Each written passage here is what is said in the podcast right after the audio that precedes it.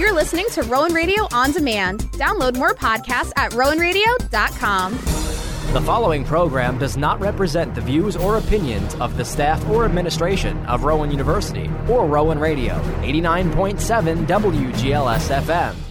Rowan Radio 89.7 WGLS FM. I'm Derek Jones, and I'm joined by a very special guest right now, Tiffany Cross of MSNBC. Welcome to Rowan University, and welcome to the interview.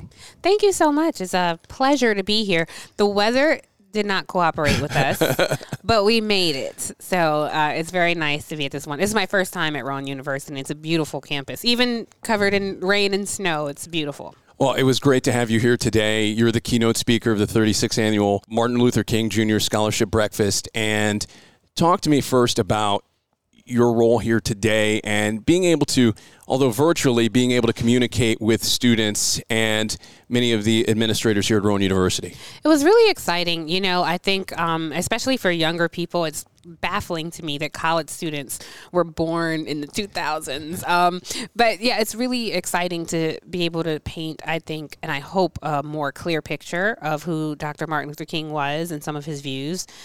You know, it's interesting because the more time passes, the more history there is to learn, and there's so much happening at all times. And so I wonder how often students are reading uh, beyond hashtags and beyond newspaper headlines, but actually reading books that chronicle in detail some of the struggle um, that has always happened in this country. And, um, you know, I think if you don't do that, then you end up w- left with this caricature of Dr. King that mostly white America painted. Um, and it, it, I just wanted to make it clear that this man was a radical who made white folks uncomfortable um, in the effort of pushing for the greater good and equality for Black people and all people. Um, so that's that was really thrilling to do, and I hope that the students got something out of it. Well, I think it's it's really cool because you talked a lot about young people and their impact on things, and certainly we're, we're going to get into that in a moment. But I wanted to ask, what impacted you as a young person growing up going through college and yeah. to become a journalist how were you impacted? So reading definitely. I encourage everybody to read. Um, books are awesome and i think you can learn so much through all matter of books.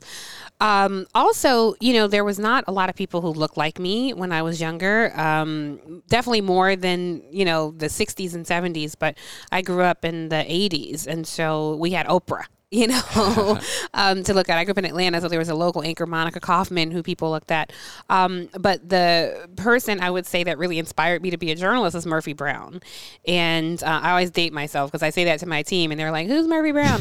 um, that's how old I am. But Murphy Brown was a character on a CBS show um, who actually penetrated real life politics because the pr- vice president at the time, Dan Quayle, criticized her for being a single woman pregnant on TV, raising a child by herself but she was this spunky, funky white woman portrayed by Candice Bergen who loves soul music and was like civil rights activist and, you know, recovering alcoholic who came to DC to do journalism. And I remember looking at her thinking, I want to do that. And I was, you know, I didn't really know what DC was really at the time, but I knew at some point I was going to live in DC. So that was always my goal. And, uh, you know, through the different courses I took in journalism, I was constantly made to feel unwelcome and constantly made to feel like there's no room for people like you here. And so I just defiantly kept with it. Um, and I still, you know, I'm at base camp one. You know, I have a long way to go in, in my journalism career. Um, so yeah, that I would say that's the person who inspired me. A character. How sad is that? a character. But of course, Oprah, like all of us black women in, in television for sure. You're the host of The Cross Connection on MSNBC Saturdays, 10 a.m. That's all right. Thank you for that free plug, that free commercial. Did you see yourself doing something like that when you first entered Clark University in Atlanta? So no. So when I was younger, um, I definitely wanted to be on air, and then as I worked a little bit in my field, which I had the opportunity to do in high school, um, I did the urban journalism workshop with NABJ. Um, I got to you know shadow different people, and I just thought, you know, there's more longevity in this career if you're not in front of the camera. Um, so I thought if I worked behind the scenes as a producer, executive producer, bureau chief, and then eventually an executive, that I would have uh, just a better chance at survival. And I was pure hearted then. So I thought, I don't want to be worried about like lashes and makeup and hair. You know, I want to get to the meat of, of journalism. Um, and then cut to me 21 years later where I'm like, can I just see my vanity shot one more time? Can we get makeup out here, please? I'm looking a little shiny. Can we get hair here? Because this hair is looking. So, I mean, I definitely changed, but the mission of what I wanted to do never changed. And I wanted to speak specifically and unapologetically to the rising majority of the country. Um, and talk about things because I never felt when I watch news, I always felt like they were having conversations that had very little to do with me. They weren't talking to me and they weren't talking about me. And when they were talking about people who look like me, it was frequently in a negative capacity. And so, um, just having a sense of agency at a very young age, I always knew I wanted to do this in a different way. I didn't know if I was going to be on camera or behind the scenes, but I knew I wanted to take a, uh, a shot at shaping our own narrative in this country because it been so um, misrepresented for uh, decades. Ever since this TV medium came into our homes, um, someone else has always been a narrator, and I knew how how vitally important it was for us to tell our own stories. You, you talked a lot about the, the news cycle and and social media and, and all of that, and I wonder from the side of students, especially on college campuses, when we get to election cycles, we see that great fervor that hits leading right up to the election and depending on what side yeah. things came out right after the election. But then things kind of stagnate a little bit. How do students stay activated mentally during these cycles where there isn't really an election? Because you talked about a little bit during your speech there's a lot that goes on that kind of determines what happens in these elections. Yeah, and I, I have to push back on that a little because there's never not an election. You know, right, there's always true, yes. elections happening. Now, there may not be a federal presidential election, but there is always an election. Uh, right here in New Jersey, there is a state legislature. There are state representatives who are running. There are school board elections. There's judges are elected, um, and of course, there's members of Congress. They run every two years. Um, so we're in a year of midterms. Um, there's fundraising that goes into it, field work, um, communications work. So there are many parts. Um, so I don't even like that term that you hear in media a lot where people say it's an off year. Mm-hmm. There's never an off year. Every year somebody is, uh, you know, on the campaign trail stomping, um, trying to get elected. And so I think if students, um, you know, if you're constantly chasing the shiny object, then um, you're not doing enough work. You know, uh, you know, it's I, think sometimes students are a bit insulated and protected, and you know, our parents struggled so much, and I think some of my peers struggled so much that they insulate their kids from the harsh realities of the world. And it's like, no, get out here and see what's happening. You know, look at what's happening going down in these streets and get the freak off Twitter and get out here and help do some actual work because your 240 characters with your hashtag is not really moving the needle. And so, outside of politics, they can work on any campaign. Like I said, that's always one happening. They can do GOTV work, uh, help people get out the vote. Um, but they can also just, uh, their ballot initiatives that are happening, but they can also just be a community organizer. Look at what's happening around you um, and figure out what role can I play in this. If it's health disparities, if it's housing issues, if you see, you know, the local projects, you know, don't have a fresh coat of paint, like, how can, what's my role here? Like, who's the super, who's the person responsible for this? This? Who's the um, what ward is this? What district is this? So um, you know, I I do I don't want to just crap on young people, but I do find this lazy tweeting, TikToking to just say what you're outraged about exhausting. You know, nobody cares about, you know, this 20 year old is pissed off about something. Okay, great. Then what are you doing about it? You know, what are you doing other than binge watching and tweeting and posting and taking selfies? Get in the fight. You know, um, like I said, Dr. King was 26 years old when he led the Montgomery bus boycott. And there are young people all across this country doing the work. Um, so get in it for the right reasons um, and, and, pick up your weapon and, and you know, join us because we're out here fighting and we need the young people to be a part of this fight. When you look at social media, you talked about media consumption and where people go to get their news. How difficult is it for you as a journalist to kind of fight in a way against your medium and also in what you're seeing on social media where people yeah. are saying, "Oh, I saw this on Facebook or I saw this yeah. on Twitter." How tough is it for you as a journalist right now? Well, you know, I, I think there are a lot of opportunities. Um, on my show, um, we are able to talk about a lot of things that younger people are talking about. We you know, I, I, always say I understand you because I am you. We reflect the conversations that people are having at brunch, at the barbershop, at the beauty salon, on their couches, around the kitchen table. Um, and we don't code switch on my show. We don't, you know, talk about the same eight stories you've seen all week. Um, and we, like I said, center the rising majority. And so uh, I have looked at it as an opportunity to disrupt uh, the cable news space. And it's okay if you're um, getting some of your news on Twitter. I hope that people are reading actual papers because that's where a lot of the news is reported.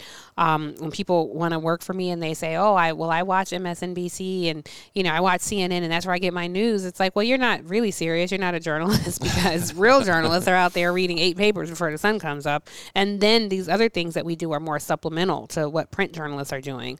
Um, and so I think you know, one, we have to be um, unfiltered in our conversation and how we present the news uh, and things to people. And there are a lot of outlets that are, are uh, focused on that as well.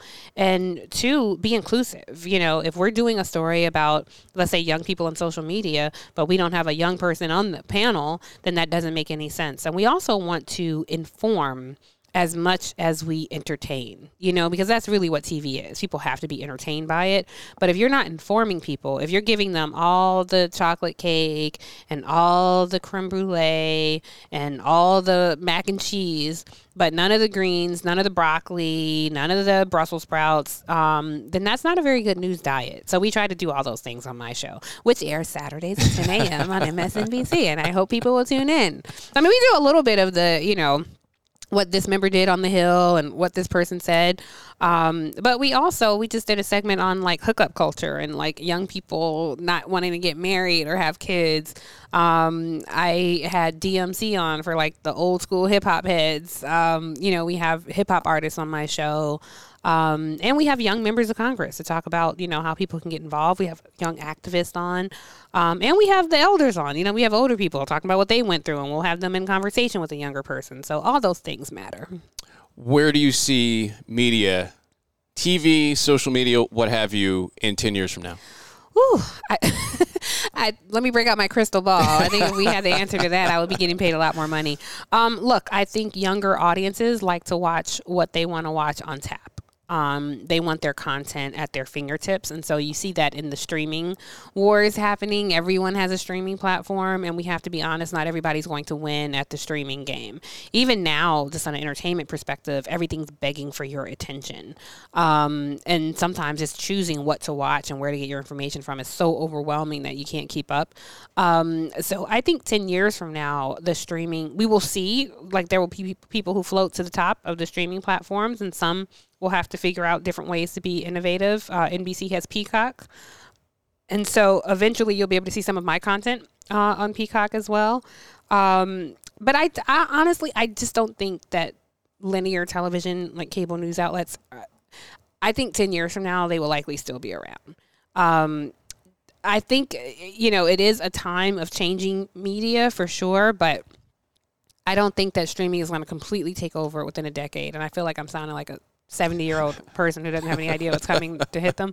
Um, but I do think that there are, because streaming is, you know, on some levels very privileged and, you know, speaks to the economically able who can subscribe to all of these services. But when you think about, you know, the backwoods of Alabama and inner city Chicago and some parts of Compton, not everybody has Netflix and Amazon Prime and Peacock and, you know, HBO Max. Like some of those people do rely um, on an actual television service. And so um, it's it's a struggle, and there's a lot of work to do to keep people engaged.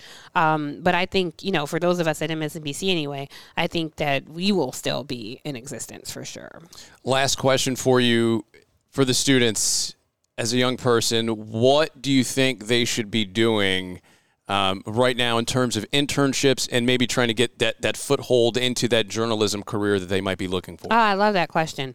Um, and I'm going to talk for more time than we have probably, but this is so important because there are so few people who leave the classroom ready to walk into a newsroom. And so if you want to work in journalism and you come see me and I ask, well, what papers are you reading every day? And you can't answer that question, then I don't really take you seriously. You've wasted opportunity and a time. So find those papers. Read the New York Times, read the Washington Post, read your local papers, um, and get those bylines, you know? And when I say, well, who are some of your favorite writers or like who, who's a journalist that you really respect? And if everybody you tell me is somebody who tweeted something or somebody on television, that is not a serious journalism student. You can't want to work in journalism and you don't consume news. You need to be able to tell me what's happening on Capitol Hill today. You need to be able to tell me what's happening outside of America today. Any interview you go into, they're likely going to ask you, well, if you were putting together a rundown today, what are your top three stories? If you're not prepared to answer that question, then you have not taken this uh, industry seriously. Um, and also, uh, the art to journalism and the art to storytelling, it's not all just television. You know, if you are not a good writer, if you don't practice writing, um, then I question, like, then what is it about journalism that you like? What do you want to do? Um, and to be a good writer, you must be an avid reader. So if you're not reading not just papers, but books and have some understanding of history, um, and there are so many people, like I talked about on the panel, who will come and talk to me, and it's in the first five minutes I can tell, well, you don't really want to do journalism, you just want to be on TV. And I'm not in the business of just putting on people on TV who just want to be on television and understand what it means. And you know this you will work in 50 different markets. You might start out in Bayou La Batre, Alabama, before you make it to New York City, if you ever make it to New York City. So be dedicated to this craft and storytelling um, and be committed to getting information to people and bearing witness and documenting what's happening. Because as a journalist, you're on the front lines of history. Be more committed to that than building a brand don't try to build a brand build community build movements you know um, and I, I, hope that the young people who are pursuing journalism at least have that much of an understanding um, and understanding something outside of yourself. You know if if if if all of everything is centered around what you're going through if you can't tell me what's happening in kazakhstan or if you if i say well what do you think um, how would you cover what's happening um, in ukraine right now? Um, you know, how would you uh, cover the latest uh, incidents that happened in the Middle East? You know, um, wh- what do you think about the Olympics being broadcast in China, considering what's happening there? If all of these things are flying over your head, then you're not consuming news. And I just get out the business and make space for people who are really committed to telling those stories.